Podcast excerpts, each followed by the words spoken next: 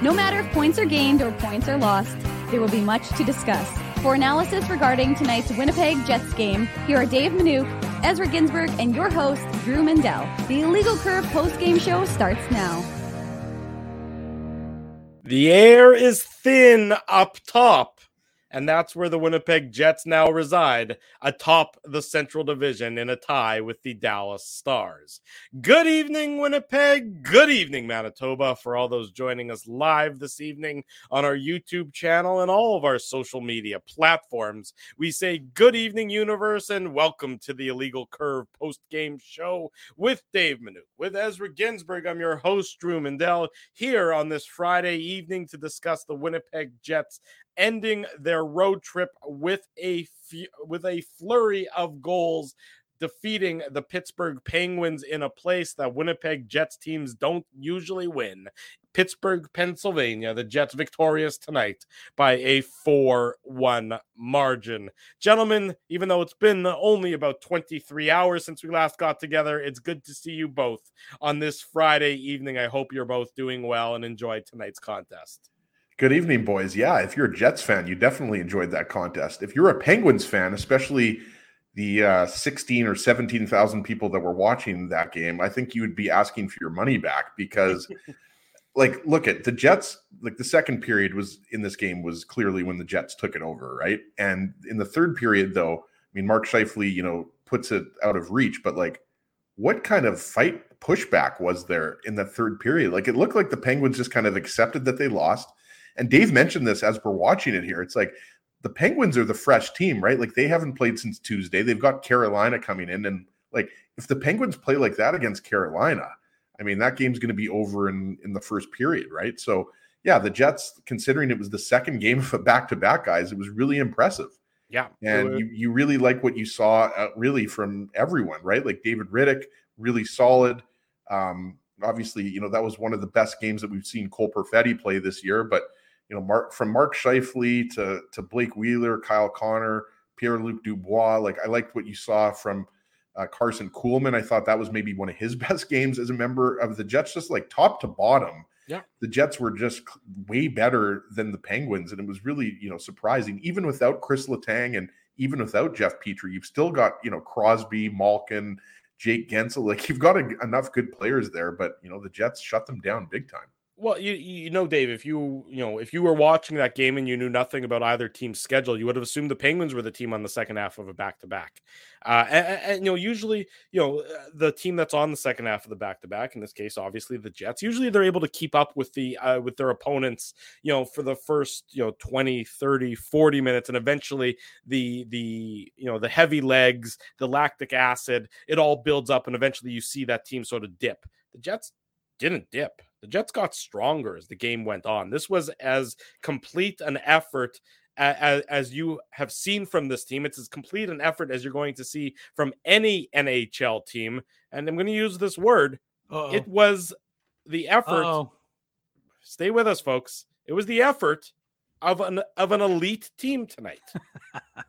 Because it was. I mean, it. it, it I feel it, like when Drew Drew only brings up the word elite, like it's it's like Drew doesn't doesn't it's like a slow clap, right, Drew? Like you just don't pull out elite anytime. Like you wait for the perfect timing when the Jets really bring their A game. You're right. I mean, they are playing like an elite team. An elite team plays like that on the second game of a back to back, right? Like a bad team kind of you know has one good period and then as you mentioned they don't get better they get worse as the game progresses so good for them with the flu bug going through the team mm-hmm. i agree with you right now they are playing like an elite team they are an elite team yeah, I mean, you know, you, can say that there's holes in the in the lineup, or there's areas in the uh, on the roster that you'd like to see them uh, augment or improve upon between now and the trade deadline, and that's probably something we'll discuss tomorrow on the Illegal Curve Hockey Show, uh, exactly 12 hours from now, 9 a.m. Central Time, back here on our YouTube channel. We'll get into that deeper tomorrow, but uh, but right now, the way they're they're playing, I mean, you can't take anything away from them you know, the, the, that game tonight on the heels of uh, a poor effort yesterday, an effort that uh, Rick Bowness didn't like, an effort where everyone admitted that it was strictly uh, the victory was strictly on the back of Connor Hellebuyck. Well, you play like that tonight, it really doesn't matter who your goaltender is. David Rittich was definitely solid in that, but he wasn't like like how many saves did he have to make that not, were like a grade A saves, like high danger? I haven't looked at the high danger chances. I'll, I'll take a quick look here, but I mean the high danger they had five even strength high danger chances all game long. The Penguins. Yeah. And that's from from a team that has been off since Tuesday, playing the Jets who played the last night. So you're absolutely right, Drew. I mean, the, the, the Penguins should have no excuses. The Jets just outplayed them, plain and simple. Yeah, I mean eh, that, that that's just it. They it, it wasn't it, it wasn't close. I mean the the effort from the Penguins, and this is credit to the Jets as much as as it is criticism of the Penguins the effort level wasn't there, but the Jets just you know suffocated them. They didn't give. I mean, there was a couple of moments and and some times where the Jets were a little scrambly in in their own zone. Uh, okay, hang on. Sorry, we have to wait. Smile and wave for Dark Moon. Hi, Dark Moon. We're smiling and waving. But uh, you know, uh, the Jets. We're obviously puppets, and he's our puppet master. He can just say that, and we'll do whatever he says, right? Yeah. The, the Jets' effort, though, was, was was top to bottom complete. I mean, if you're trying to criticize elements of the Jets' game tonight, I'm not really sure where you're starting. I mean, you know, sure, Dylan DeMelo blows a tire, and it looks a little bit of a, like a fish out of water on the on the Penguins' tying goal that tied it at one. But you know, that's just human error. That's not anything that I would say is comprehensively uh, a problem for the team. Right. Top to bottom, Dave, they were just absolutely in, in control of tonight's game. Look, it's always interesting how we talk about narratives, right? You whether you start off quickly and then you get slower. Well, you can say, "Well, we played last night," but the Jets started off right, and in fact, the Jets started every single period off right. And I said it shouldn't be notable, but it's notable that mm-hmm. every single period the Jets started off in a in a consistent fashion and an aggressive fashion and in a controlled fashion. And it was they were the better two of the two teams. Now Pittsburgh hasn't played since Tuesday, and you know that was a sloppy game, I believe, against the Canucks. But they were the heavy favorites coming into today's action, according to our friends over at Betway. Nice. But the truth, but the truth is that it was the Jets who who looked like the vastly better team. Mm-hmm. And I mean, look, you you weren't sure, right? You weren't sure what what you were going to get from Winnipeg, and you knew that Rick Bowness was going to want to have a, a, better effort. And there were some moves made before the game. Jansen Harkins recalled from the American Hockey League because Morgan Barron, of course, still not ready to go, dealing with the um, with the illness. The Cole yeah. Perfetti is also they weren't sure. He only played like what nine minutes in the game against Buffalo, so he was uh, he was kind of a game time decision. So you had these situations. Yeah, of course. So you had these situations where you're you're you're not sure about the lineup. Ville Heinola had to be reassigned, of course, to, to make room to have that extra forward in Jansen Harkins. Mm-hmm. But ultimately, you know, if you're the Jets, you have to feel very good because you could say Pittsburgh had some rust in the first, but eventually they're going to work that rust out and they're still a pretty good team. And yet they didn't look like they were in this game in any way, shape, or form. There were a couple of instances, yeah. but for the most part, the Jets really controlled this game, and it was an impressive one for a Jets team now that's won seven of their last eight. I mean, it's funny that everybody lost their mind that they lost to Detroit, but yeah. the, that's the only loss the Jets have suffered in eight games. And look, you're right, Drew. Some of the games the Jets haven't played well, and they've still won because they have the best goaltender in the NHL or a top three goaltender in the NHL, if you want to quibble. But the reality, Ezzy, is that this wasn't a game that you needed. David Rittich was solid. You're right, but he didn't need to steal the game because the Jets controlled it from the start to the finish. Absolutely, you have to be super disappointed if you're the Penguins because you need these points, you know, mm-hmm. just as much as, you know, the Red Wings or the Sabres do, right? Because those are the teams that are chasing you. And if I'm looking at that Eastern Conference t- uh, right now, I the Penguins are the team if I'm the Sabres, I'm thinking like that's the team we can catch. Like obviously there's tons of hockey left, boys, but like I, don't know that that Penguins team. I mean, Chris Letang is a huge part of the team, and you know Marcus Pettersson's another guy that was out of the lineup. I think he was just if I'm not mistaken, he was just sick. I don't think Pettersson's out long term, but Pettersson's a big defenseman. And I think you could, you know, tell in this game, like they were just, they couldn't handle the Jets offensively. They, couldn't handle the speed, they couldn't handle the size. Yeah. And Dave and I were joking when Garry Galley was calling the Jets a, a, big mean team, right? Because the Jets they have some size, but I don't think I would call the Jets a mean team. Obviously, you know mm. Brendan Dillon, Adam Lowry, Lowry Dillon, I mean, Dubois. Yeah. yeah. like they, they've got some big boys that can handle themselves. Don't get me wrong, but like this is not the 2018 no. you know Jets with you know Buff and Trouba and and Ben Chiarot on the back end, right, Dave? So we were having a chuckle when you know the out of town media calls the Jets uh, big and mean, but look but they've been calling. Sorry, as let me just interrupt for that. They've been calling the Jets big and mean for the last three years when it was, you know, just completely untrue. At least it's a little bit more true this year sure. in that they have they they definitely play a more physical style this year than they have They're the last scrappy. couple of years. They're scrappy. There's a difference between you know scrappy or or gritty and and mean, right? Mm-hmm. Like like when I think of mean, I think of you know the Broad Street Bullies or you know something like that. It's just funny, but yeah, you're right. Well, Drew. You, you know who's a mean player or who was a mean player when he, you know, uh, Evgeny Malkin, when he was at his peak, was a player who was who was always a little bit on the edge. He was sort of he was yeah. sneaky in, how he was dirty. You remember a number of years ago uh, the battles that him and Wheeler had. There was that game in Pittsburgh uh, a number of years ago where Malkin, I think he went up high on Wheeler with a high hit, uh, and those two really had some good battles. I mean, Evgeny Malkin, and we talked about this a little bit before we started tonight looked like a shell of himself. Aside from smashing his his stick against the glass on that failed power play, he really had no impact on the game for the Penguins. I mean, this Penguins team is not is definitely top heavy in Malkin and Crosby. And if you're looking to for Malkin and Crosby to be the the driving force uh, on this team, well, neither of them are really that great tonight.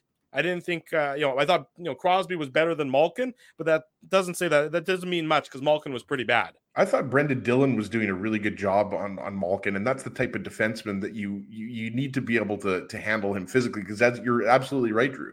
When Malkin's at his best, you know, he plays. You know, it's a cliche, but he plays on the edge, right? Like he he's physical. He's not, you know, Eric Lindros, but he plays. You know, he can throw the body around. He can he can be a guy, you know, that'll slash you and stuff like that. But I thought, you know, the perfect example of, you know, Malkin um, just not having it tonight was when the Jets were on the power play.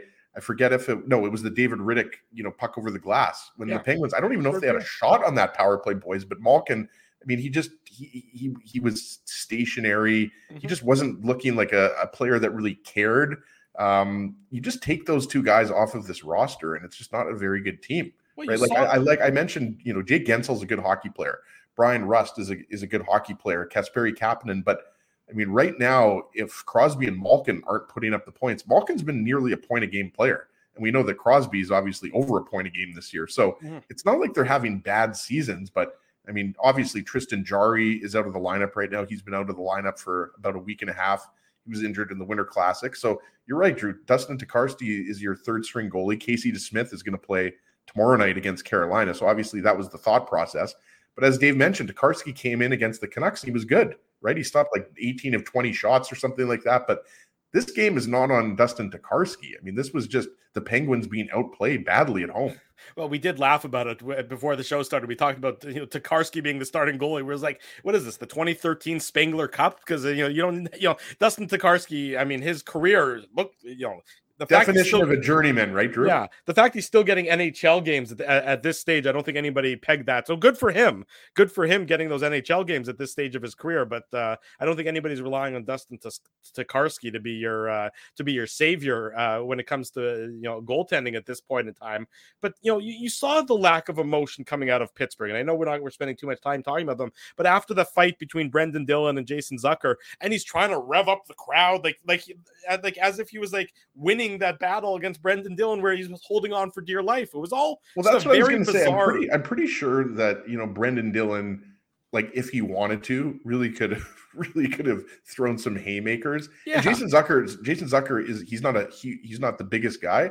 Right. But he's also kind of, you know, uh, one of those scrappier players. Like he's a guy that, you know, he can handle himself, but you know Brendan Dillon is a heavyweight, so mm-hmm. I think that that fight was not maybe not the best choice for for Zucker because uh, I, am sure his knuckles will be iced after this game. Yeah, but well, yeah, it didn't it had zero impact on this game.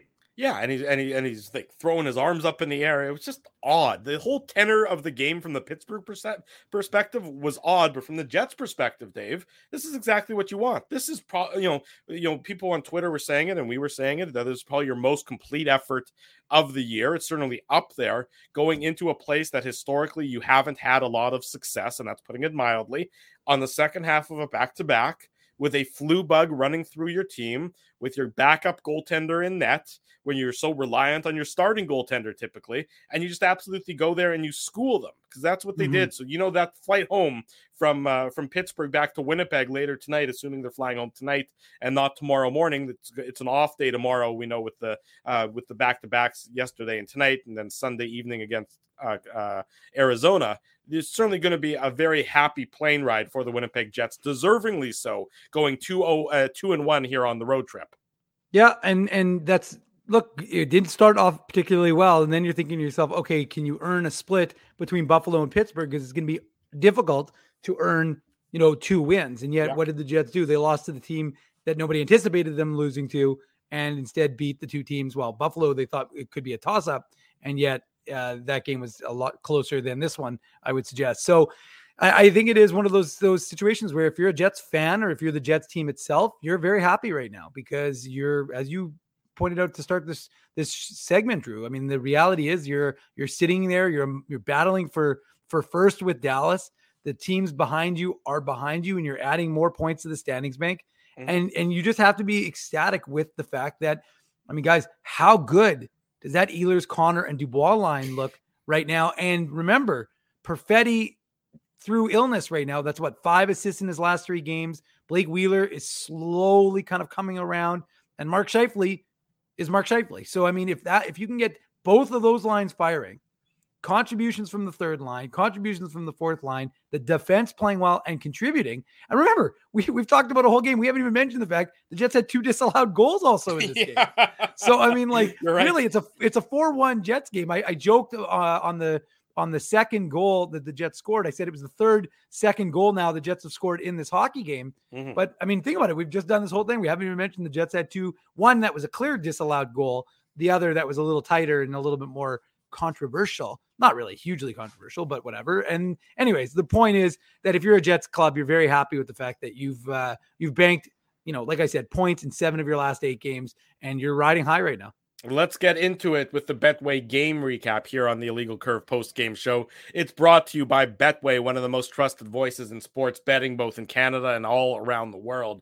Betway is the sports betting app that puts you, the customer, at the forefront with a large selection of betting options in sports, as well as strong promotions and fair odds. What are you waiting for? Head on over to Betway and bet your way. Must be 19 years or older to play. Please play responsibly. Boys, can we have the Keystone Cops music as we talk about the Jets' first goal? Because I feel like that that's what was going through my head. Probably not. It would, was... be a, it, it, would be a violation of the YouTube uh, copyright rules, so we probably can't uh, can't have it playing we need to or the curb your enthusiasm music like something because i mean that, that puck was i mean were they playing were the penguins playing pickleball on that goal? Like it was, it was ridiculous. Like blake wheeler's standing there just whacking at the puck and it was like he's like i'm just going to keep whacking at the puck till the puck goes in. You know what i mean? Like it was just oh man it was uh, comical to watch the penguins try to clear their zone there well, then you you've sort of you you you've buried the lead there, Mr. Ginsburg. Blake Wheeler opens the scoring at the 11-19 mark. It's a power play goal,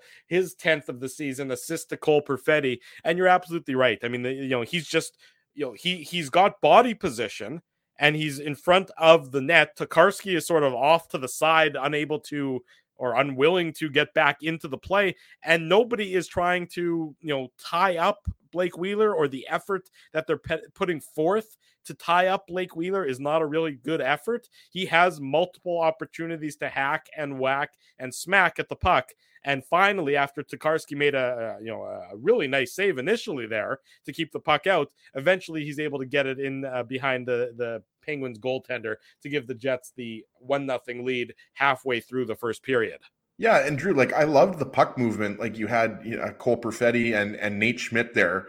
Uh, Nate Schmidt made a like a nice quick pass to Neal Pionk, and, and we've talked about it. Like both Pionk and Morrissey are absolute veterans and pros when it comes to how they put the puck on the net, just from the point in general, but especially the power play, right? So Pionk has the bomb. There's the big rebound, as you mentioned, but then it's, I believe, Chad Ruhwedel and, and Ty Smith out there, and Wheeler gets in behind Chad Ruhwedel, but then the first whack doesn't go in, and then it's like, okay, I'm just going to whack the puck in. Like it was just, it was just an absolute comedy of errors, like just terrible boxing out by the Penguins. Like it was just like protect the front of your net. Yeah. So I mean, what you know, good on Wheeler, but it was this is just it was just kind of funny the way the puck was bouncing and bobbling and everything like that. So you know, good power play because the first power play unit, Dave, uh, before that was getting some good looks, right? And then the second power play, you know, comes out there and, and cleans up the garbage, so to speak. So uh, yeah, nice you know rebound goal by Blake Wheeler, but like what an ugly goal. Well, and the one thing I just want to jump in here as and and, and add to that is you like to see Nate Schmidt activated, and he didn't get an assist on the play, but I mean it was the way he flew in from the from the the court, not not the corner. I guess he was between the circle, between the dots. I mean, and he came in hard at the net, and he forced the puck back in. And so, I, I again, he must not have touched it, but he definitely impacted the play because it was his motion that you know, pumped the puck over towards Perfetti, who got it over towards Wheeler. So uh, you like to see that activation from Nate Schmidt, which of course led to that first goal. And and it was a bit of a reward for a Jets team that was feeling, you know, again, good start, but we've mm-hmm. seen the mm-hmm. Jets kind of have good starts and then not get that reward. Bill, here's that, you know, a little Pavlov dog, a little behavior modification, you know, it's first year psych- psychology, and you know, you get your reward for for scoring uh, for playing the right way by scoring. Did you say goals. Pavlik's dog or Pavlov's dog? I think Pavlik's dog is like one of the uh, new chat things, as he so Actually, maybe. I, am so I'm surprised we don't have a chatter whose whose username is Pavlik's dog. That seems like that would be a, a somebody a good name for somebody. Maybe we, maybe maybe we've inspired them can, can by I think we should do a test by the way. If you ring a bell from upstairs in your house, does Ginsburg come running up the stairs to get No, whatever? but he, no, but I've done enough tr- tests on if him. There's, if there's now food upstairs that I know of, then now he's sal- he just starts upstairs. salivating. He just starts he just salivating, starts salivating. and then he actually then he runs to a little uh, little uh, hamster cage I've built for him. he runs out the door and he starts like looking for the cheese. I was at a store today. I'm not going to say where I was, obviously, because they're not a sponsor, but there was a uh, Beethoven dog, like a Saint Bernard. Yeah. And its name was Cujo it was 210 pounds and it was only 10 months old. On Friday the 13th, as you saw Cujo. Yeah, actually, I didn't think about that. Friday the 13th. Yeah. Remember. Can, now, you know, Ezzy, your sweatshirt is, is, I actually like your sweatshirt. I like the color of your sweatshirt, but it's not a traditionally Ginsburg. My favorite color. Is it? Because uh, orange is my orange. favorite color. Yeah. Come on. Come this on, is every every child matters. Oh, okay. It's, a, side, it's a, good sweatshirt. Side. Good cause. Good yeah, sweatshirt. I, I every like child it. matters. Okay, I liked it. I thought it was a. I think I thought I couldn't see what was the logo or anything. And it's a zip up. I only wear zip ups. As yeah, know. I like it. Love the zip ups. I mean, nothing, nothing against the you know regular hoodies that you know Dave M is wearing the the Betway hoodie, which obviously we appreciate Betway hooking us up, but just love the zip up. Okay, well, I like it. I appreciate it. Good hoodie. Wanted to ask about it, but uh, job well done there. I've worn it before on the show. I think uh, you probably have. I just have a very, I have a poor short term memory, so you know I wasn't really paying that much attention to it either. But it's a good. I'll put my poor short term memory against your short term memory any, any day of the week. Fair enough. I can accept that as well. So did we cover the first goal yet? Yeah, we did. we did. I like that you answered them. That's amazing. Well done, Ez. Uh, uh, Once in a while, Dave, you know, I throw uh, some darts out there. Some of them stick. Uh, yeah, that, that was, was, a good one. Uh, Penguins tie it up. It uh, about uh, five minutes later, five minutes and twenty three seconds later. My namesake Drew O'Con- Drew O'Connor, his second of the year for the Penguins, assist to Kasperi Kapanen and, and, and Jan Rutta. Uh, you know, this is just uh, you know, you saw what happened here with Dylan DeMelo getting uh, you know, the, loses the stick and then he's trying to get back into it, and it's just all sorts of ugly up and down, uh, up and down the ice for the Winnipeg Jets here, and it ends with O'Connor beating uh, beating uh, Dave Rittich to tie the game at one at that point in time. Yeah, and and you know that's a bit of an unfortunate situation because Jets actually have control in the Penguins end, and Adam Lowry tries to get a, a puck over across, hits a skate, and Josh Morrissey was going the other way, and so he's he's going he's going full steam ahead. The puck's going back out the Jets uh, towards mm-hmm. the Jets end. Penguins get the advantage because, as you said, O'Connor and uh, and Kapanen, uh, they take uh, they take off and they grab the puck. And DeMelo, look, he tries to play it the right way. Uh, you know, D- Dylan DeMelo, sorry boys, as I as I labeled him earlier, he's an offensive defenseman. He can't be thinking about playing defense. That's not his bag. He's got 12 assists in, in, in 39 games. He has as many assists as he had in 76 last year. So Dylan DeMelo, he can't be worried about playing defense for the Winnipeg Jets. But in his defense, you know, a little bit of an unfortunate one, drops a stick, you know, falls down, and it's a it's a nice, it, like you said, Drew. It's a bit of a comedy of errors, Yeah. and it ends up in the back of the net. And, and you know, if you're the Jets, you're feeling a little bit a little burned because you you've been playing pretty well, and now suddenly it's a one all game. Yeah, exactly. Now this is this next sequence. I think is, is a bit of a key moment in the game. So it's the disallowed Wheeler goal. There's no, we don't really need to get into the disallowed disallowed Scheifele No. goal because that was clear he was The only, thing I will, the only thing I will say though, and it's a credit to these video uh, goal uh, coaches, Yeah. the video coaches, because like the amount, the fact that they can just that quickly have, because that was like I mean, they called it quick. I don't even know if maybe the team knew right away and they didn't even wait for him because Mhm. it was it was very quick how quickly they had already challenged that uh, that thing. Anyways, go on. so this one, the, the the Wheeler one. So you know the Jets, the goals immediately waved off for goaltender interference, and the Jets elect to challenge it. They fail on the challenge, and then they, they get called for a penalty for a delay of game for the unsuccessful challenge. So first of all, let's do it in sort of two different phases. Do you agree with the call that it's goaltender interference, no goal for the Winnipeg Jets? I'll start with you, Ezra. Yeah, I mean, uh, I, I guess based on the way goalie interference is called. By the way, why does the NHL, when they defend their call, just put out the, the definition of the rule as if as if you know what I mean? Like as if like as if The that explanation from the, Yeah, the so- explanation from the situation room Yeah, is just so- them copying and pasting the Yeah, rule like- and saying this is why it didn't count. Yeah, like everybody, like nobody. It's it's not like anybody you know sees that and they're like, oh, okay, yeah, now we get it, right? Like, uh, so like, you know, my opinion would be if if I was you know someone who hadn't watched a lot of hockey and seen a lot of bizarre goalie interference calls, I'd probably say that wasn't goalie interference. But the way the NHL, like honestly, like when when the NHL reviews a potential goalie interference call, Mhm. I, I, I like I, in my head, I'm like flipping a coin, like which way it could go. Honestly, unless it's really obvious. So yeah, I kind of you know, I, I was it really goalie interference? It was in that gray area. Um, but the way the NHL calls it nowadays, uh, I, I just think it's so unclear to everyone what goalie interference really is. Well, you know, I, I, agree with everything you just said there. To me, what was bizarre, I mean, our, our media colleagues, our media friends that were on site in Pittsburgh, all thought that it that it wasn't goalie interference, which I, uh, you know, par, far be it from me to disagree with them, but I'm going to disagree with them on this one.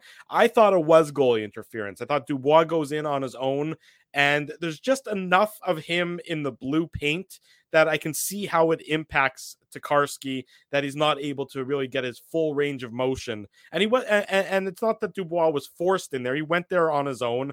I didn't have a problem with this one being called goaltender interference. To be perfectly honest, I didn't even think it was that that it was really in doubt. I was sort of surprised that uh, that Rick Bowness went with the challenge on this one, Dave, because to me this Because was they because they waved it off right away. he waved it off right, right? Like that's away. that's, that's Yeah. the difference. Usually, you know, if it's not called right away, I mean, just common sense is that you know maybe there's more uh, of a reason to challenge it, right? Like Mhm. Matt Prefontaine is the the video coach for the Jets. He's the one that you know signals to the to the Jets bench, and we just had Spencey's comment up there.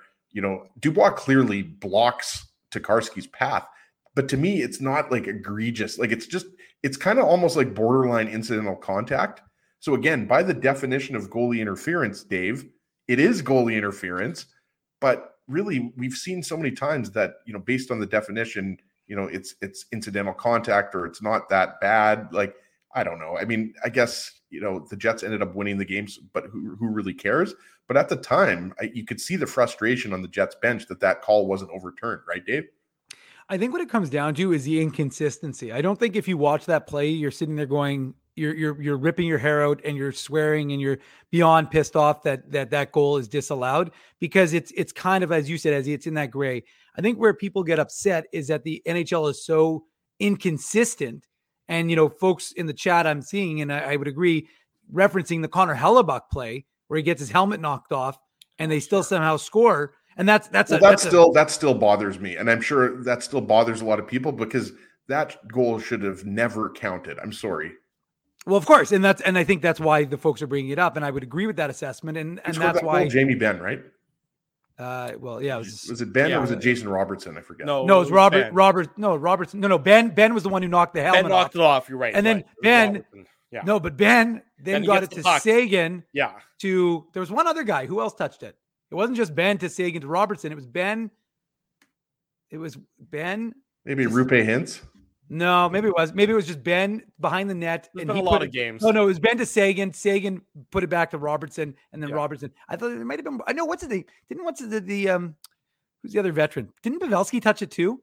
I think Pavelski might have touched it as well. I think they actually had like three guys touch the puck. I feel And like there yet could be an E60 on that goal. yeah, yeah. anyways, anyways, let's just go back to so I, I think where folks are bothered, not by that play itself. I think it's the inconsistency in the NHL's rule call. And and I think that's where they have a problem with goalie interference because it is it's a subjective decision, right? It's not like you know, a lot of some things can be a little bit more black and white. That's that's a fairly you can sit there and you go, well, did he? And and and my suspicion would have been if the puck was not off of Dubois and into the net, maybe they allow it. But if it just goes over to to Karski the other side, but because it went right where Dubois was and he's in the in the net, you, you know, maybe or in the crease, sorry, you could you could rule it. I, again, like I said, not one that you're sitting there going like if you watch the Jets bench, it's not as if they were losing their minds over that goal being disallowed. And you can kind of Right. take from a team's reaction, I think, how they really feel about something. If a guy doesn't lose their mind, if a team doesn't lose their mind, then they're then, you can tell, okay, we're, we want we wanted that goal, we would have mm. taken that goal,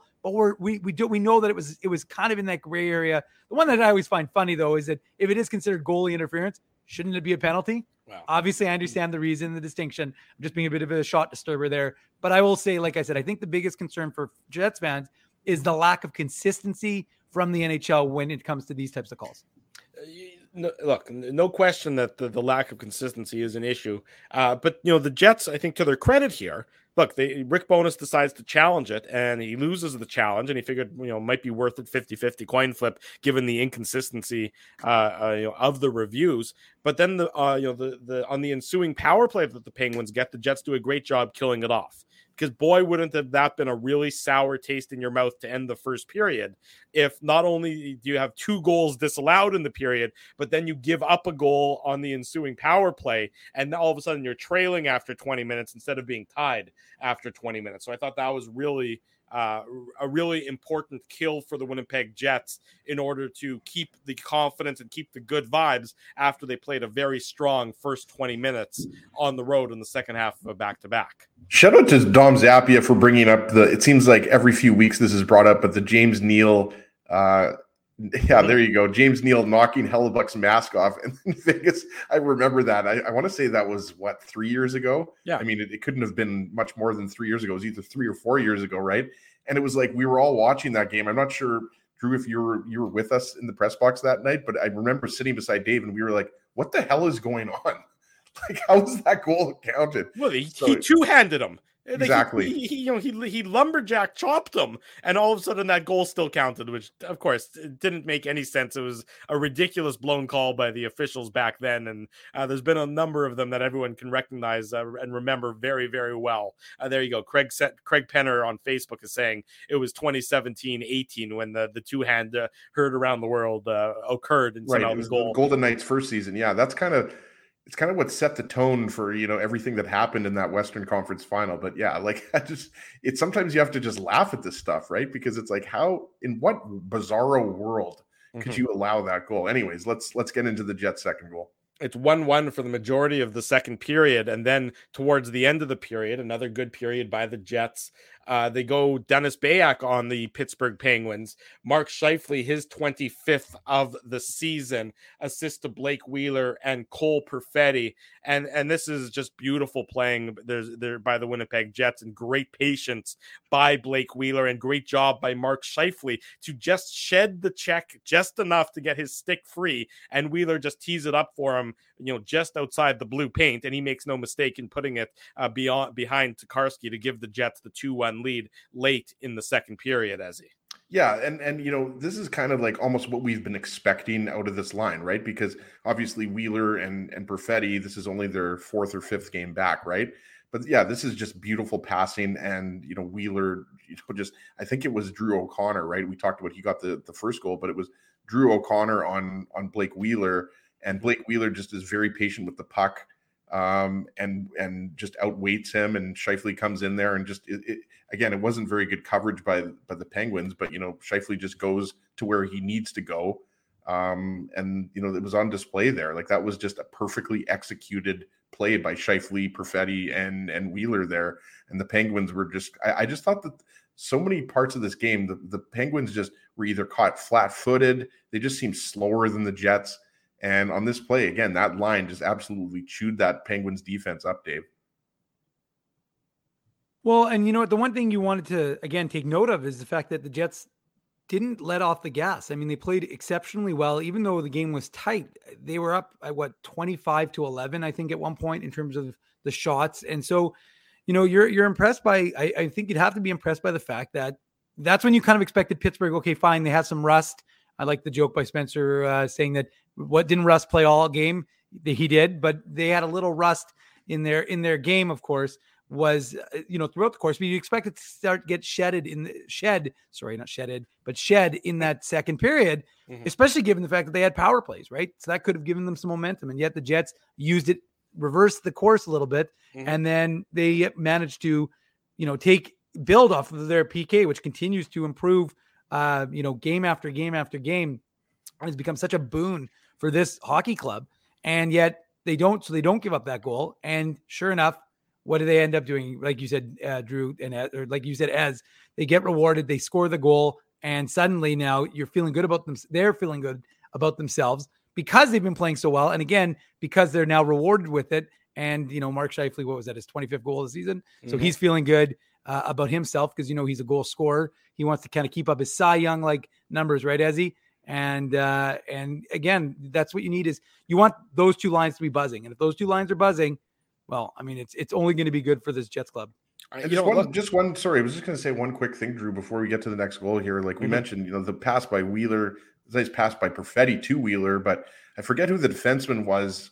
Uh, I was just trying to watch the replay; it wasn't loading, but it was either Brian Dumoulin, it might have been Chad Ruhwedel in front of the net. But you know, Scheifele battles like he pushes him, he kind of out muscles yeah. him. He wants to like to see That's from just Scheifele, effort. Right? Exactly. So like, you, it's a beautiful passing play, but like Drew said earlier, the Jets just put in a better effort. Like, yes, they executed, they scored on the power play, but like there were there were only a couple power plays for each team in this game. This was a mm-hmm. game that was controlled at even strength by the Jets. So you got to love what you saw from Scheifele tonight.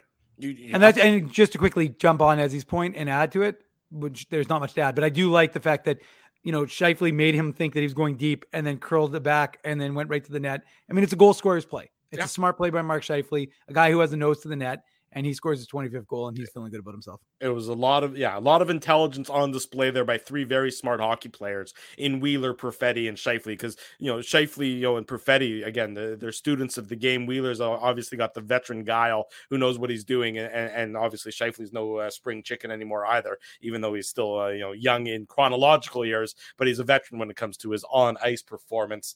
22 seconds later, you talk about being a backbreaker for the Pittsburgh Penguins. This one is really the backbreaker. It takes 22 bang, bang. seconds for the Jets to expand the lead to a two goal lead. Nikolai Ehlers, his third of the season. How good has he been since he came back? I mean, how you can, you know, you can use all the hyperbole in the world to talk about the Ehlers, Connor, and Dubois line, but it's deserving because they've just been that dominant, uh, you know, so far put together. Uh, Ehlers, his third assist to Connor and Dylan DeMelo. Another, you know, as Dave mentioned, uh, DeMelo's turning into an offensive juggernaut himself, hmm. getting two assists tonight. But you know, this doesn't look like there's a play here. This looks pretty simple. But Nikolai Ehlers does not need a lot of time and a lot of space with his speed to put himself into a scoring opportunity. And the Penguins defenseman here is just maybe a step, if that, out of position, just a little bit too far away from Ehlers, and Ehlers just makes him pay, rifling the shot with a beauty of a shot past Tokarski after you know a nice play by DeMelo and a nice play by Connor to get it over to Ehlers coming down on the wing uh, to give the Jets the three-one lead before the second period is up. He, yeah, I, I, again I don't remember. I apologize. I I, I was kind of going back and forth with with the kids going to bed. I forget who the defenseman who was paired up with it was Brian Dumoulin, I think, was out there, but what, he wasn't the defenseman. That was who was playing with Dumoulin, Dave. Whoever the defenseman was on the right side, as as Drew mentioned there, he was just too slow. Like he just didn't react to Ehlers come getting that pass, coming with speed, right? So the Penguins, like like you mentioned, Drew, it wasn't like an odd man rush or anything like that. It's It- Ty it- Smith. Ty Smith was There you go, Ty Smith, former Devil. I should know that. Yeah, Um, so seriously. yes, you're up gonna with lose your devil. You're gonna lose your devil fandom card. Yeah, well, I actually thought that was a good trade for the Devils. John Marino is a good defenseman, but um, yeah, Ty Smith. He because before that sequence happened, Ty Smith, if you remember, he tried he cleared the puck to the neutral zone, just gave the puck back to the Jets. Yeah. Jets brought the puck back in, and you know that's a mismatch. Like Ehlers comes in with speed there, and he basically just walks around Ty Smith. So again, you know, like beauty pass. Um, it was Kyle Connor, right, or was it Dubois? I forget who it was. Connor. I think it was Connor. Yeah, just a nice little pass um, from Connor to Ehlers, and again, like you know, Ty Smith, you know, he just uh, he just loses track of of Ehlers, and Ehlers takes it, and it's a really nice shot that really um, Dustin Tokarski had no chance. But I agree with you, Drew, talking about how well Ehlers has been, especially uh, you know since he's returned from injury, let alone you know since he's entered the NHL. But he's making it look effortless, and you can tell he's having a great time out there. But that's what stood out to me. Like Ehlers does not look like a guy who you know missed nearly three months of action, however many games that was, thirty plus you know games. He just Mhm. looks like he's in you know mid-season form. Yeah, he really does. And you know when you know when he's on his game, and he is on his game. uh, You know, it, it, you you just you you can't. It's so difficult to shut down that line, and that line wasn't as dominant as it has been the last few games tonight. I thought that this you know Last night they were dominant. last night they were dominant. I mean tonight they were good. They were good against Detroit too. Yeah, then you know because they're you know their worst game is still going to be pretty good, and that Yeah. tells you when you when you're dealing with a, a, a superlative uh, line, and that's exactly what they are. Uh, and you know it's hard to have any answer for that because you know Pierre Luc Dubois goes uh, wrecking ball on you. Nikolai Ehlers goes, uh, you know, a speed demon on you, and Kyle Connor goes magician on you. It's Mhm. like oh, it's got something for everybody. That Pick your poison. does. Yeah, it's got something for everyone, and the Penguins had no answer for it. And after 40 minutes, it's three nothing for the Winnipeg. Pardon me, uh, three one for the Winnipeg Jets, and they've outshot Pittsburgh 29 to 16. And I know shots aren't the be all and end all when it comes to uh, uh, stats, and sometimes you know, uh, be, you know, you're a, a team that's wi- that's going to win the game is going to get outshot. But this was indicative of the the flow of the play. This was indicative of the the course of the action. I mean, you look at the possession numbers in tonight's game, and they were dominated by the Winnipeg Jets. You know, in the second period alone, 64% possession numbers for the Winnipeg Jets against 36% for the Penguins. That's one sided, guys. Yep. I don't need to tell you guys that. You Honestly, Drew, when I looked at it, I thought it was going to be. I thought it was going to be something like seventy-five or, or eighty percent. Like it was. that second period was clearly their their best period. And as you mentioned earlier, you were expecting kind of the pushback from the Penguins, and you were expecting Yeah. the Jets to to have a, a, a, you were expecting their play to sag a little bit, and it didn't. Mhm. It was the opposite. So again, I mean, look at the Jets didn't win the Stanley Cup tonight, but I mean that's something that you. This is one of those wins that it could have easily, you know, they could have lost this game, second game of a back to back against a, a team in the Penguins who, without Letang, without Jeff Petry, we talked about it. They need to maintain their wild card spot, right? Like there was every reason to think that you know the Jets were the underdog going into this game. Yeah, and now you got you you go home and you know you got Arizona, and the only way they're going to lose to Arizona is if uh, Karel Vejmelka you know stands on his head and makes 40 saves, and because that Coyotes team is just brutal. well, and you know, I just want to make a the comment. Like T, I think it was T. Well, no, it wasn't T. Well. Sorry, it was someone just before T. Well. But uh, and I should know since I highlighted these comments.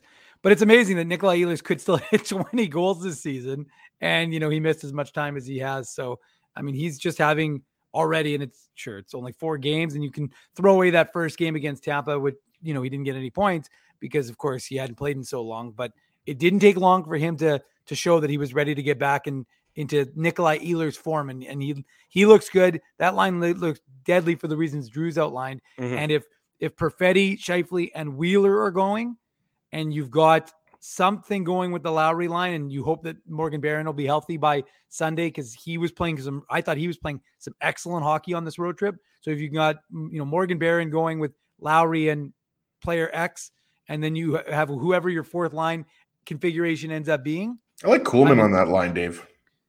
On the third line, yeah, I mean he doesn't, he doesn't, he just can't finish those chances. Unfortunately, that's the problem. He, Yeah, he, if he worked- raised, he- if he had raised the puck on that one chance, uh, was that in the third period, early in the third period? yeah, uh, when uh, Tokarski lost his stick.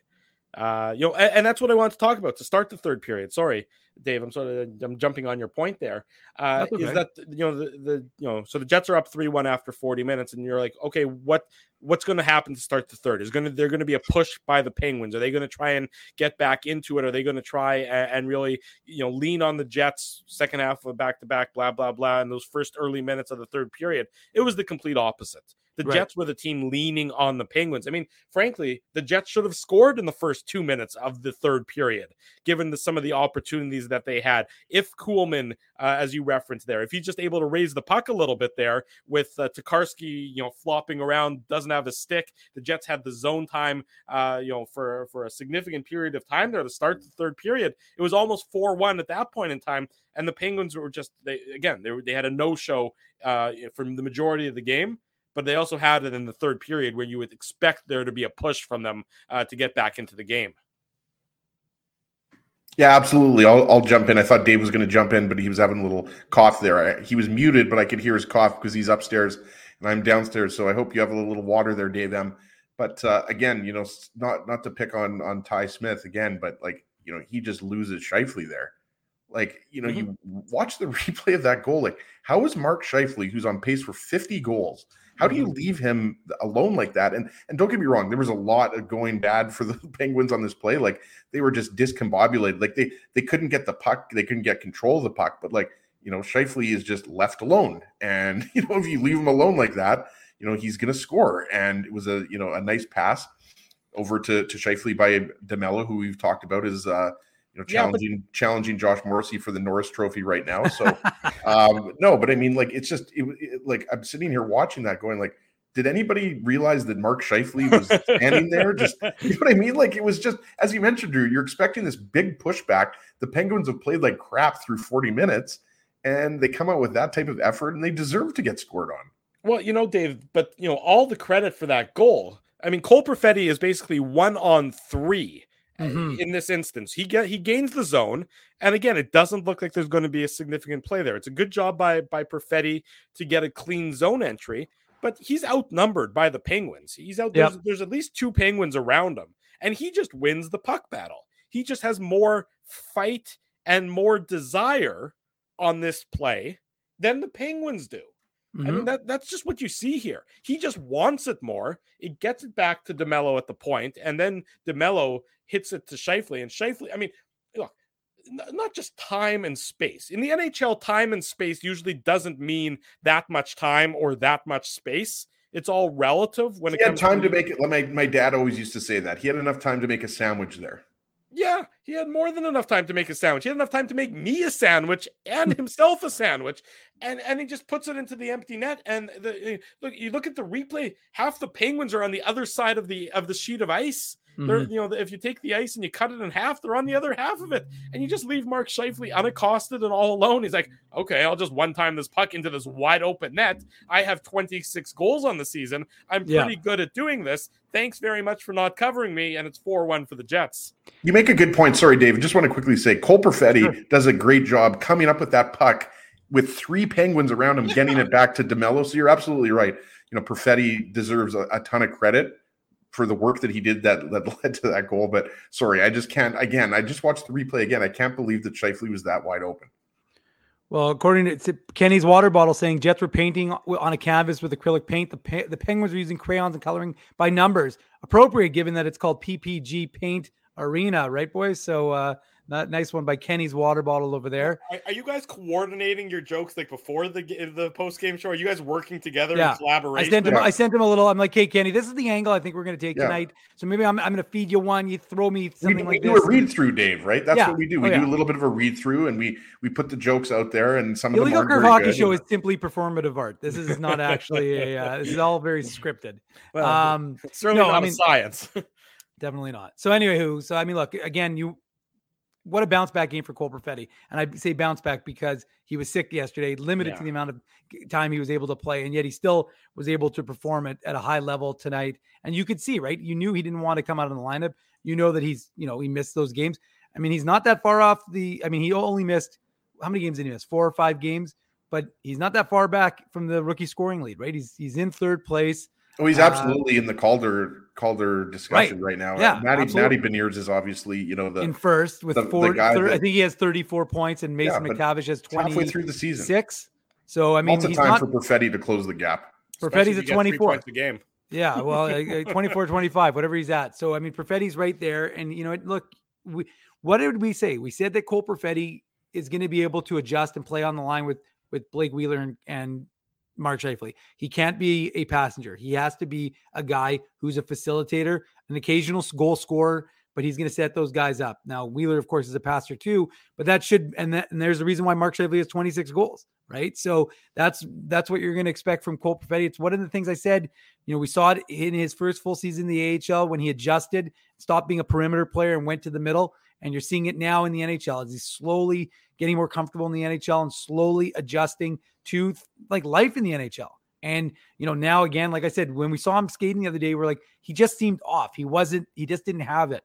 It's amazing because it's not, it's, we're not talking a huge, you know, time difference between yesterday and today. And yet, sure enough, he's, he's, so much playing so much better. So, anyways, it, it was a real nice play by him. And you're right, Ezzy. I mean, it's an embarrassing uh, defensive effort by the Penguins and Mark Scheifele. I mean, we, how many times have we seen Mark Scheifele score that goal? It seems like he always scores that goal against the Anaheim Ducks. I can think of like four pictures that Colby uh, Spence, our photographer here at Illegal Curve, uh, have has taken of Mark Scheifele taking that shot uh, and scoring into the empty net. Usually, there's a goaltender you know, blocking. Usually the defenseman trying to get across, not in this instance. So that that's that was basically I jokingly said with Seth Rorabaugh, who's a writer for the Penguins, I said, Are there going to be any empty net goals? And he said, Well, with a backup goaltender and a third string goaltender, there may be some opportunities. And I said, Well, I, you know, so we j- joked before the game. Well, clearly that was as close to an empty netter with a goaltender in it as you're ever going to see. How much do you guys want to bet? Betway being the title sponsor of the show, how much do you guys want to bet that Ron Hextall is going to give up something ridiculous for a defenseman before the trade deadline? Well, I mean, if he thinks this team is going, the, that Penguins team is going anywhere, and I know you sort of always have to be a buyer if you have Crosby and Malkin, because what's the point of having them if you're not, you know, trying to squeeze the last little bit of life uh, out of their careers? But uh, I mean, the way they're constructed, there's, there's, it's it's a Just top make the, just team. make the trade for Jakob Chychrun right now, Drew. Just do it. You think that you think Like I, I mean, I, I think that would, I'm being sarcastic, obviously, Right. but I feel like that's the type of move because you're right. As long as you have when you re-sign Malkin and Letang, Yeah. and you you've got Crosby there, you're you're always going to be a team that is trying to make the playoffs, right? Like so, Mhm. it's just I, I feel like it, it was I was obviously joking, but I I wouldn't be surprised if the Penguins think that they're buyers and act like buyers when. I mean, if the Penguins end up creep, you know, slipping into the playoffs and they end up playing Boston, like, does any is anybody going to pick the Penguins over the Bruins? no, not not the. Penguins team that we saw tonight. That's for sure.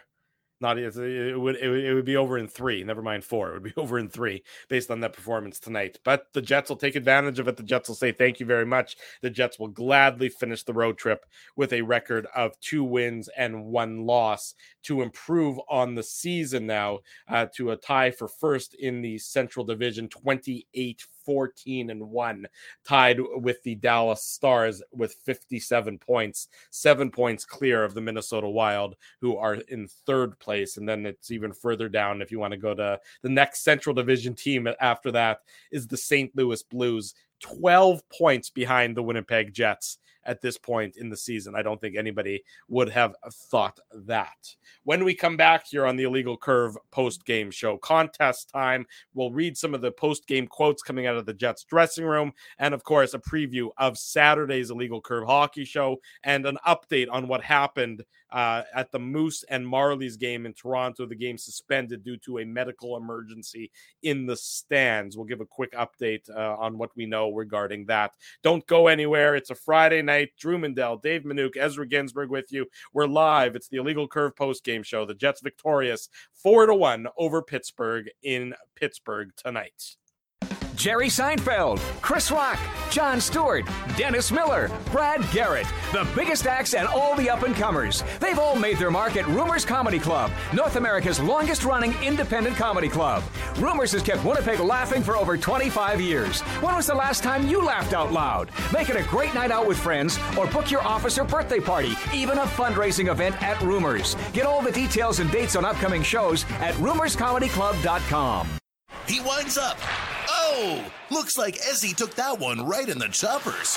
A blistering fast puck hurts like HE double hockey sticks. That's why I let the pros at Linden Market Dental Center turn my yow into wow. Get your brilliant smile back with state of the art restorative and cosmetic dentistry from real pros. And remember, always wear a mouth guard. Now that's solid on ice advice. Learn more at lindenmarketdentalcenter.com. Creating smiles for life.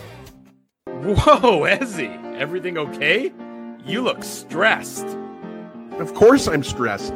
We're moving, the house is upside down, the kids failed miserably at packing the fine china, and my life is in chaos. Chaos! Yes, that does sound like a problem. What am I going to do? Ezzy, relax. Rolly's Transfer Moving and Storage is the answer. With 60 years of experience in moving Manitobans and a track record of exemplary customer service, one call to Rollies and your stress is gone. No job is too big or too small. Just visit rollies.com and they will take it from there. Thanks, Dave, and thank you, Rollies Transfer Moving and Storage, online at rollies.com. Dave, my man, why are you in the car already? It's hours until game time. Uh, Drew, it's because I'm stressed out right now, driving around downtown Winnipeg looking for a parking spot, and I'm not finding one. I've lost Ginsburg. I don't even know where that guy is right now. Dave, haven't I taught you anything? Do what I do. Pre book your entire month's worth of game day parking with the Gryd Park app. It's super easy to use and saves me both time and stress. Well, Drew, I'm not independently wealthy like you are. So I'm sorry that I don't have millions of dollars to pre book my parking month in advance. What's that going to cost you? $25? How about five bucks? Come on, $5?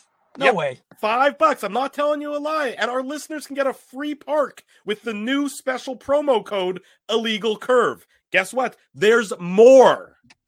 Come there's more, Drew. You're lying to me. What more could there be? Gryd Park now has underground parking, so my car can stay warm during the game. So wait a second, wait a second. All, all the driving around I do looking for parking, minus 40, you're telling me I could be toasty warm in a car after the hockey game. That's exactly what I'm telling you. Underground parking. Just download the Gryd Park app. That's G R Y D Park and use the code Illegal Curve. All one word. You'll park for free your first time. Hi, it's Drew from Illegal Curve here. Selling your home can be stressful, but it wasn't for me. Thanks to my friends at Zappia Group Realty, they made the process so easy. My home sold within 48 hours and with multiple offers. Zappia Group Realty took care of everything with their exquisite customer service and attention to detail. If you want to sell your home for more in less time, get started by talking to Frank and Mauro Zappia of Zappia Group Realty online at zappiagroup.com. For three generations and over 80 years, Tough Duck has been making apparel that works and plays as hard as the people who wear it.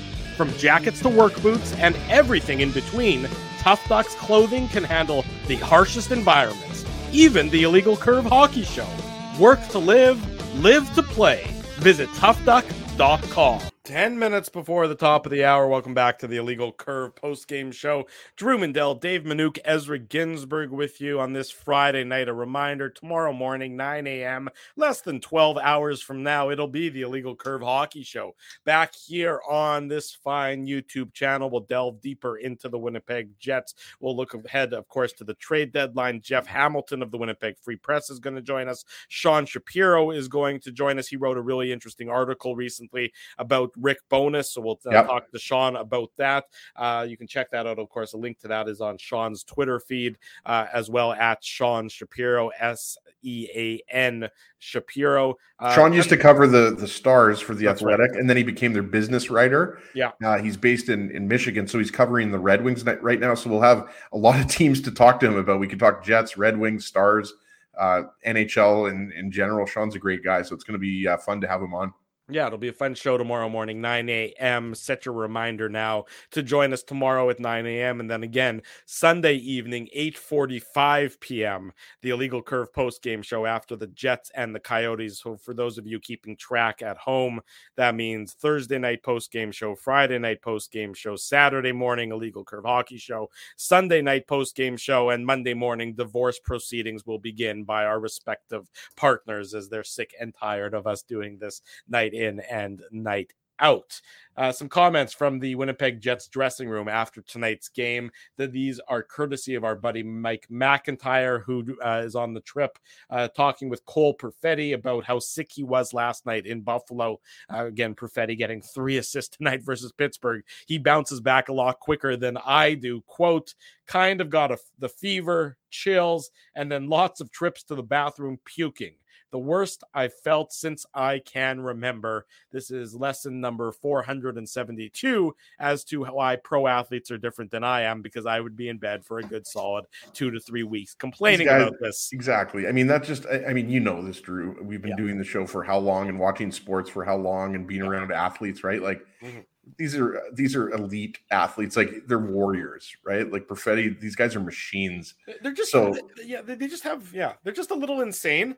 I mean, I'm saying I say this with respect, but they just have a little bit of insanity that that goes through them that that that gets them to this point. Yep. The drive and the and the you know in, intestinal fortitude. And I know it's a bit of it's a like it's like never quit attitude right it's like Yeah. it's like it doesn't matter I, i'm i'm gonna i'm puking like i'm dying but we have a hockey game so we have to play I throw up. I'm I'm using that as an excuse not to do anything for a good solid uh, six to eight weeks. I'm I'm on the injured reserve for six to eight weeks, no matter why I'm throwing up. That's it. But- Doesn't but. I've- well, for the record, before before COVID, I used to I would still go to hockey games to cover the hockey game, not to play in a hockey game Yeah. while sick as a dog. But you know, now with COVID, I, I feel less inclined to uh, to show up at the rink while I'm uh, while I'm not not feeling my best, Yeah, which I- thankfully hasn't been very often. I actually wasn't going to do the post game show tonight boys i had a really bad hangnail And i was like i just i just don't know if i'm going to be able to do this right i Well, was going to text you guys but i just decided to you know push through it you couldn't use your finger because you had the hangnail. That's right. The hangnail can, you know, we appreciate you, you, you, you fighting through that, Ezra. You truly are the hero among heroes today on the Illegal Curve post game show. Uh, more from uh, Mike McIntyre, this courtesy of Rick Bowness. Uh, quote, give the players full marks for playing the way we did. This that was probably one of the best games we played all year. It really was in terms of how we wanted to play and how to be successful going forward. There were no passengers tonight. And he's right, because if the Jets play like that, as we certainly have seen so far this year, and there's no reason to think it's going to change, you play like this, you're going to win the majority of your games, and you're going to be a very serious playoff contender to come out of the Western Conference come season's end. This is exactly how you need to play and how you want to play. And this Winnipeg Jets team really does look. Uh, well, you know, the, the road trip wasn't the prettiest, but to end it with this effort, well, that's a very pretty way to end the road trip, gentlemen. I would agree with that, and and you can see, like we mentioned earlier, how much fun like Ehlers is having out there, uh, you know, and like this this is a team right now, right? Like these guys are now almost fully healthy, right? Like the, Mhm. there's a few guys, Mason Appleton, Logan Stanley, um, you know, Saku Maenalanen is, is back in the lineup, but we didn't, we thought he might, you know, maybe take a, a little bit longer, but like they're getting very close to full health, right? Like Dave has been documented it on uh, documenting it on a daily basis. Like at one point there were eight or eight or nine guys out of the lineup. So, but right now, I mean, you know, we talked about the top six, like the top six, just like write that in stone. Like they're not Scheifele, Perfetti, Wheeler, and Connor Dubois and Ehlers. Like that's not changing anytime soon, unless you know circumstances uh, dictate that. But like the third and fourth lines right now Mhm. are obviously in flux, right? But I mean, th- this is a, a a very talented team, and you can see like they're even though you know you don't like the Red Wings loss, obviously, and the the Buffalo game was very far from perfect. But this this game was what I think like the template that they were playing earlier in the season, and you like how structured you were defensively and all that stuff, right? So I agree with you. I mean, right now, um, or certainly after this game, and and the way they were they're playing at at points on that homestand, especially against Vancouver. I mean, they just completely dominated Vancouver, even though they allowed four goals. So I think you know everything is is trending in the right direction for this Jets team. You're going to have some you know tough games coming up, but I think of the nine games left in, in the month of January before they have that 12 day break, I think only two of those games are against teams in the playoff spot, right? So it's not a hard schedule coming up. No, boys. it's not the game. I mean, the, the hardest part about the schedule for the rest of the month is the, I guess the the number of games, but the actual opponents that they're facing. I mean, they play Toronto. That would be a, a challenging game. But I'm trying to think. Aside from Toronto, have one back to back. They have the one back to back against Ottawa and Philly. That's Yep. uh, next Saturday, Sunday.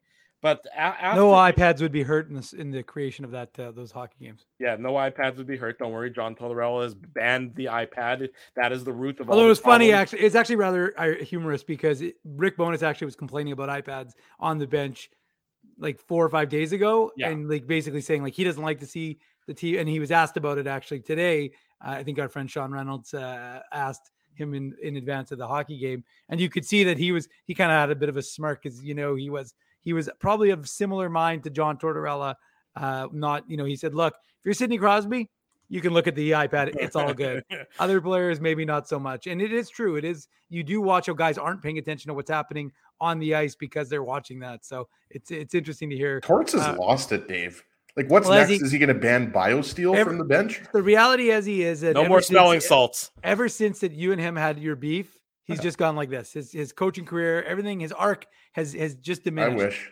his, it's diminished after he knew he tried to I take on actually when my second take on cousin, when my in second cousin Matt Leibel went in there because he's like, okay, you know, Ez went in there the first year. We know what happened, but then if you guys remember, it was the uh, PR guy. I forget his name for the the Rangers. He might still be the PR guy. He was he was Torts' handler essentially, right? He was always like right beside Torts. Mhm. But Matt Leibel came down and he asked Torts if you guys remember. You guys, of course, you guys remember if if he heard all the the booze and then the Rangers PR guy shut that down. So it was actually Leibel, I think, that actually got under Torts' skin more than I did.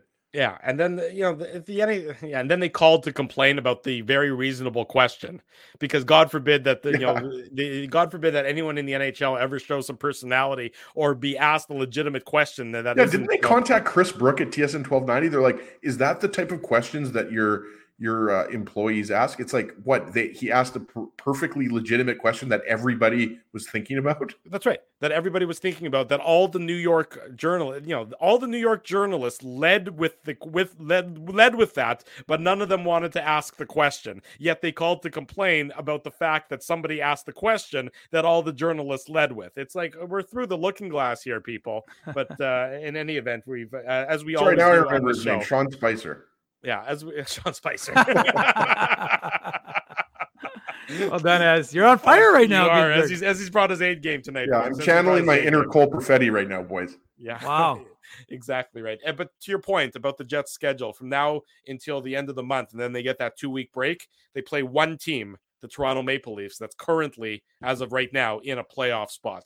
Of course, the St. Louis Blues, uh, you know, the Buffalo Sabres, you know, Nashville, maybe to a little lesser extent, scrapping and clawing. But right now, over the next nine games that the Jets play, yeah uh, until they get that, Could big easily win break, six or seven of those nine. you know You should. the, the- the key You is the key, the key isn't that the key is to show what they can do in terms of being a bringing a consistent effort because Mhm. remember if you remember and this is a long time ago when they played that st louis blues game it was that a 4-1 game as well and and they were very good they dominated the blues and all we talked about was well that if the jets can do that consistently they're going to be a very good hockey team well they didn't do it very consistently they kept winning hockey games but they Right. weren't doing that complete effort the way they did tonight a full 60 minute effort a great start every single period and look you're going to have off nights you're not going to be able to do it every single night but you want to be able to you know what the truth is you want to see them bring that type of effort against Carolina uh, against the, the Coyotes on on Sunday.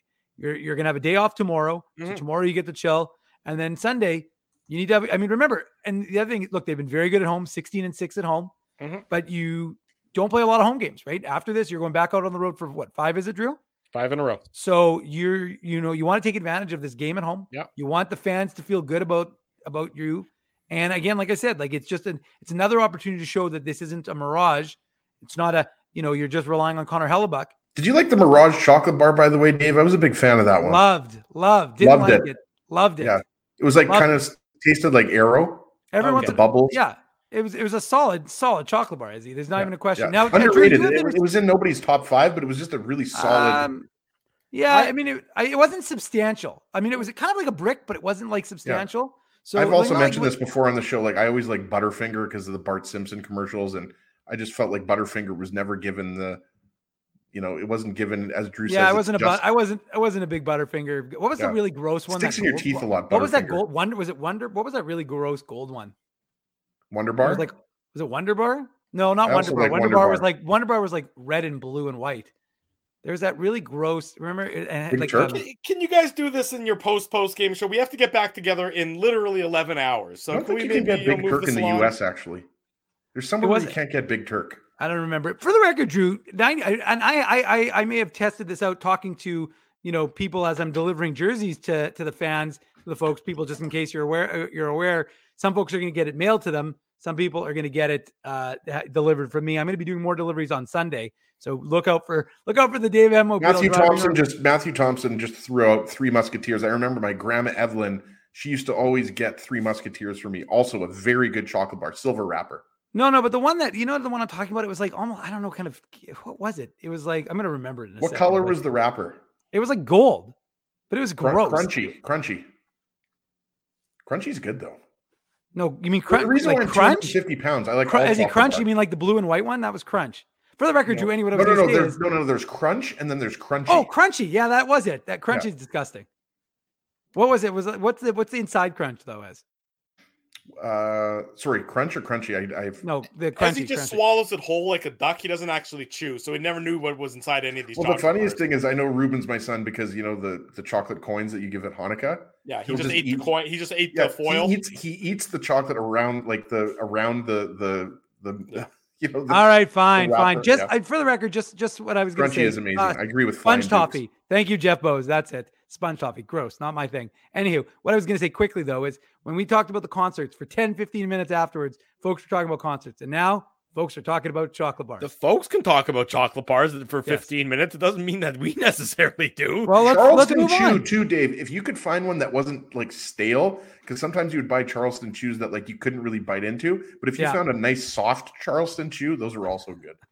Illegal curve merchandise contest, Dave Yes. Manuk. So Yes. we have a unique You know how to code get me word. back on track. Yes, we have a unique code word for the illegal curve merchandise contest. Stay tuned for this winner, folks. You are he's in the chat and you're gonna be he's gonna be happy. There's gonna Well, be a lot Shane of Dog happy brought up Eat More too. Love there's, and Eat there's gonna lot be a lot of people that uh, are gonna think he's a nice person. That's all I've say, I'm gonna say. I don't want to say too much though. If you're new here and you don't know how to enter the illegal curve merchandise contest, you go to the show description on the YouTube page, you hit the drop down arrow, you'll see the link to the contest page. You'll go there. There's a whole lot of tasks that you can do to earn extra entries into the illegal curve merchandise contest. vacuuming, dishwashing. Yeah, not- come to come to our house, you do the dishes. It's great. And if you can't find it there in the on the YouTube page, go to the website illegalcurve.com. Click basically any article. You'll see the link there to enter the illegal curve merchandise contest. We give away authentic Jets merchandise after each and every game. And at the end of the month, the grand prize winner for the month will get their choice of a game of any NHL game, two tickets to any NHL game of their choosing. So the more tasks you do, the more things you do, the more retweets, the more follows, the more comments, the more entries you're going to get, the more chances you're going to have to win the illegal curve merchandise contest. A lot of The people think they know who the winner is, Drew. Yes, yes, yes. The Let's unique. give the people what they want. you want to give them the, the, Yeah, the give winner, them the winner first? first. Well, give them Okay, the winner, the winner. first because there's a lot of excitement in the chat already. I can see people are excited. Rob Mahoney. Rob. Rob Mahoney. Hold on. How Rob did win- people know that Rob won? Because Rob is Dave gave it away when he said that this guy is a good person. Because Rob Yes. Mahoney is the one who says that everybody is a good person. Yes. Oh, so now okay. Rob I has to that. tell. Yeah, you missed it as he was a little subtle giveaway, a little tell, if you will. And Rob, uh, folks are going to be happy because Rob is always happy for other people when they win. And now Rob is going to, now everybody gets to be happy for Rob.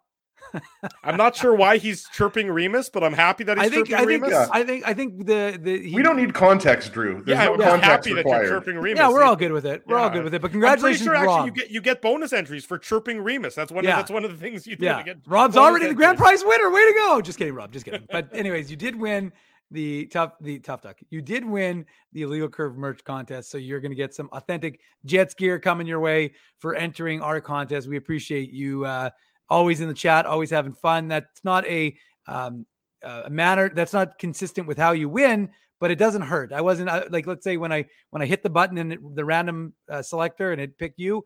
A smile across my face because I It's knew well deserved for Rob because Rob is like an o- he's an original gangster of the illegal curve post game show. He's an OG, so he deserves it. Thank Lots you of for OGs. explaining to us what uh, what a, thank you for explaining what original gangster was. Uh, we, Well, we I- appreciate that. Some people don't know. Oh? Spencer, just so you know, Frosty got his. Frosty was the longest waiting, longest. I think Frosty won game eight, just so you know. And Frosty just got his jersey today. So yeah, some people wait a long time, but you know what? We had a nice chat, and it was worth it. It's the So- it's the absence of Dave that makes the heart grow fonder. So the longer more- you have more- to wait, And more importantly, because for Spencer, I've got to bring Ezzy with me for your delivery, and that's a little bit more. Uh, you know, I got to. oh yeah, then he's got to coordinate it with Ezzy's Yeah. wife to be. We're able going to to find the broadcast that on. YouTube, I think. I think Oh, that's for sure. We're That gonna do. we're- It's gonna we're doing a live Curve stream. special presentation. Yeah. Yeah. It'll be a live stream. Anyways, so congratulations to Rob. And let's go for that. Uh, let's go for that word here for Drew. And for those who are wondering what the word was, nobody guessed it. We went back to 2012 when the draft was in Pittsburgh. It's one of the only drafts actually that Illegal Curve didn't go to. We had we went Ezzy and Remo went in 2011, and then we went as a crew from 2013 to 2016. Uh, every year had a great time doing that. But in 2012, the Jets made a franchise defining selection in the fifth round, selecting Connor Hellebuyck with that fifth round pick from the Odessa Jackalopes. So uh, that that of course redefined. I can't believe I actually can't believe it was 2012. Can't believe it, that Connor Hellebuyck was drafted that long ago. Yeah, Seems like uh, seems like it was just yesterday. No, I haven't actually. I look identical. It's always actually hilarious when you see that picture of me interviewing Kevin Cheveldayoff at the jersey reveal on the tarmac. Yeah, Like I think of that mute that I was half the man I used to be. Anyways, so congratulations to Rob for everyone who is uh, listening on the podcast or watching the the show right now. Connor Hellebuyck will get you 10 bonus entries to win. So you can be like Rob, you can be a good person. Well, you'll be a good person regardless, but you can get some entries and you too can win authentic Jets merch from Illegal Curve. All one word, all caps, Connor Hellebuyck, because of course he was drafted when the draft was in Pittsburgh. So that is why Connor Hellebuyck is the unique code word for the illegal curve merchandise contest tonight. Be sure to get your entries in. Only, uh, like I said, about another uh, eight or nine games, or how many games left in this month? Uh, four, eight, nine nine. games. Yeah. After that uh, St. Louis game is probably when we're going to do the grand prize draw for the uh, for the merch for the two tickets to an upcoming win- uh, a, a two tickets to an upcoming Jets game, or actually an upcoming NHL game. Doesn't necessarily have to be Jets, but uh, But I do know that the winner of the first grand prize contest, I spoke with, I contacted them. Yeah. They are going to the St. Louis game, Oh, there you go on January 30th. So there you go. It's it's all coming full circle. Uh, Tough Duck hardest hitting comment, courtesy of our friends at Tough Duck, Ezzy, who is getting a toque based on your uh, undetermined parameters for winning this contest. and they are undetermined. Yeah, We're going to give really it to uh, a favorite here. Uh, we talk about uh, Darwin quite a bit. We really like Darwin. We're going to give it to Darwin more. Um, I sent it to you. It was uh, back early in the post game show, almost right at the beginning. There you go. Uh, I'm reading it in the chat, but I guess I could read it on the screen here. So Yeah. shout out to, to Darwin. Our team rolled through the Penguins tonight. Perfetti, Wheeler, and Scheifele had an awesome game. Big save Dave came up with some big saves. Remember the one on Rickard Rakell was probably the, the biggest one, and our defense came to play. I like it. I mean, he he it was concise the way he summed up the game. And Darwin is uh, a loyal IC post game viewer. He did he did in, in in two sentences what we've done over the last hour and 20 minutes. So yeah, maybe well, the, the Darwin should reality is, I mean, there's no secret for everybody that sticks with us here, Drew. Yeah. I mean, you have to fill it. You, you can only talk about the goals so much. That's why we fill it up with nonsense like chocolate bar talk and everything like that. So Remember when we first started these shows and we were planning on doing them for like 30 minutes, maybe 45 on on, the Yeah. on the outside end, and now they're lasting almost They're an almost hour as and long half. as the Saturday show. We're at an hour and 17 minutes here, but we love it. I mean, as long as there's people here having a good time, you know, we're going to stay here. So, Darwin, send me an email, Ezra, EZRA at illegalcurve.com, or you can slide into my DMs at ICSEG. So, like giving that one to, to Darwin because he's a, a good guy, loyal IC viewer, and uh, always brings it in the comments. Congratulations to Darwin, the winner of tonight's Tough Duck hardest hitting comment. Dave, our friends at Seagrams have some messaging. They just want to say thank you for uh, putting on such a good quality program. No, that's good. That's nice of them. No, they uh, we're gonna have some fun uh, with Seagrams coming up. We're gonna do some sort of Seagrams shot of the night contest coming up. Uh, you know, what we'll see what we uh, how we. so, are we all going to do a shot, Dave, or is it just going to be one of us that does the shot of fireball? Well, I don't know that we're going to do any shots live, as I mean, me, and the reality, as as you well know, if anyone is going to be doing it, it is going to be you. You guys Of remember the drunk hockey show? I do remember remember, when you guys I, did in fact, I have the T-shirt. show. When we did still it at t-shirt uh, here. Shannon's. Shout out Look, to uh, For the record, we didn't do TJ it. Connors. We didn't do it. Drew didn't do it. No, No, no, no. It was I just didn't me, do it. and it was uh, Holly Bos- Bozeman from uh I don't know if she, is she still on Power 97. Do you remember Holly Bozeman? I remember the name. I'm not sure if yeah, she's she was on it too, and man, did we get tanked. not. Holy smokes, that was a long. That was Was that wait, Ezzy? Was that the time That we was picked like you- 10 was- years ago. Was that the time you walked home and you didn't weren't wearing gloves and it was like minus forty? And we had to No, no, no. I think car? it was. I walked home and I wasn't wearing shoes. Yes, No, I was wearing shoes, but I like I kicked them off a block from my house or something. I know, but didn't didn't I'm pretty sure didn't- you guys picked me up that night. Like in I was gonna say, isn't that the time? Confusion Corner. Yeah, Richard and I were driving People, home. it- people don't was the know mi- this, but Rich, it was Dave the middle just- of winter, folks. Yeah, it was the the middle of winter. Dave and dead Richie, mi- middle they used of to winter. just circle River Heights and and Osborne and just Mm. like, it would it'd be like, "Where's Waldo?" Yeah, yeah. like I actually, and the, the worst, the weirdest part is we're we are coming home from the game and we're driving up river, and I was like, "Is that Ezzy?" And it was, and then the best was, and I still have the pictures to show. We had to like pull him into the vehicle, and because he's like, "I'm fine, I'll walk." Blah. And we're like, "Ezzy, get in the car." It was like minus forty. He was not wearing any gloves. He may have been wearing shoes, but uh, I really hope my kids don't like you you know years from now look up this episode of the show and then hear us talking about that. But uh, Oh, hey, Ezzy, there's many episodes of this show that they can't look up. There's the Yeah, episode exactly. where uh, when we were still on 1290 where you just didn't show up and we just tried to piece your whereabouts together based on your increasingly intoxicated tweets in the middle of the night.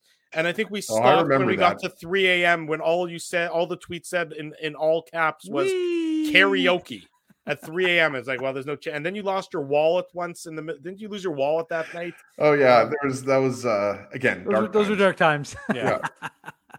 dark, dark times. In any event, uh, yeah. Anyway, so, th- so we're gonna have some fun with the, fr- our friends from Seagram's coming up. Uh, I don't know if it's gonna be starting on Sunday, but we'll have some. So uh, ignite the night with our friends who sell the Fireball. I've got a couple of Fireball bottles behind me, and uh, could always throw in the Fireball. Stacy S just said uh, I'll do a shot with you. I'll I, Hey. I'll do uh, you know I'll do a shot every now and then. It could be fun. Fireball's delicious. Well, we have it, guys. So I mean, we could always figure something. It is out, but really nice. Well, we'll just Yeah. have to figure out the legalities of of doing shots. or we could on- just on sip there. a little whiskey, like you know. There's- we're on YouTube. There's no. It's our, re- it's there's our, no I'm talking about our. I'm talking about our friends at Fireball as to whether they would Oh, want that, Drew. Uh, Fair enough. Sort of thing. So like uh, legalities. I'm in the I'm in the, the electrical room of my basement. There's no there's no rules happening here. It's anarchy. I'm, I'm really certain there's, I'm really sure you're actually still subjected to uh, rules, Drew. They, we, we try and live in a society. Yeah, but Drew, you're in an electrical room of a 10,000 square foot mansion. That's what you didn't Whoa, mention. whoa, there Maul, remote. Maul saying Maul's saying cheers from the Grove. I'm I'm we're not that far from the Grove, as we could uh, old time's sake, you know, we could wrap up the, The show Grove. and hit. we want to go to the hit Grove. I'll go to the Grove right now. I'd go to the Grove. I'll have a let you guys finish that off. We'll be back tomorrow It morning. like 10 15. It was an early game. So, I mean, as we could hit the Grove. I'm in if Spency's in. Yeah. Why don't we do a little? We should, oh my God. can you imagine if we did like an imprompt meetup right now at the Grove? No, we're The not. best Like, would be I'm the best would be like nine o'clock in the morning. Drew's like, "Where are these guys?" Right. I'm trying to track it down from Ginsburg's tweets again. It- it's a disaster, all, all, all in all. 9 a.m. tomorrow, the Illegal Curve Hockey Show back on our YouTube channel. Be sure to join us, and again, join us Sunday evening, 8:45, the Illegal Curve post game show after the Jets and the Coyotes. Want to say big thank you, Frosty. Hope you're ready. Big thank you to all the sponsors of Illegal Curve who make the post game show, the Saturday show, and the website a possibility. Our friends at Rumors Restaurant and Comedy Club, Linden Market Dental Center, Zappia Group Realty, Betway, Betway, they're the official title sponsor of this post-game show. Tough Duck, Boston Pizza, Seagram's, Rolly's Transfer, Gryd Park, and the Keg support these fine businesses because of their continued support of illegal curve hockey. It's been a fun one. They usually are. This one was no different. 4 1, the Jets victorious over the Pittsburgh Penguins. We'll see you tomorrow morning at 9 a.m. For Dave Manuk, for Ezra Ginsburg, I'm your host, Drew Mandel. Thanks for watching. This has been the Illegal Curve post game show. Thanks for listening to this broadcast from Illegal Curve Hockey. For more great Illegal Curve content, subscribe to the Illegal Curve YouTube channel, follow at Illegal Curve on Twitter, Facebook, and Instagram, and visit your online home for hockey in Winnipeg, illegalcurve.com.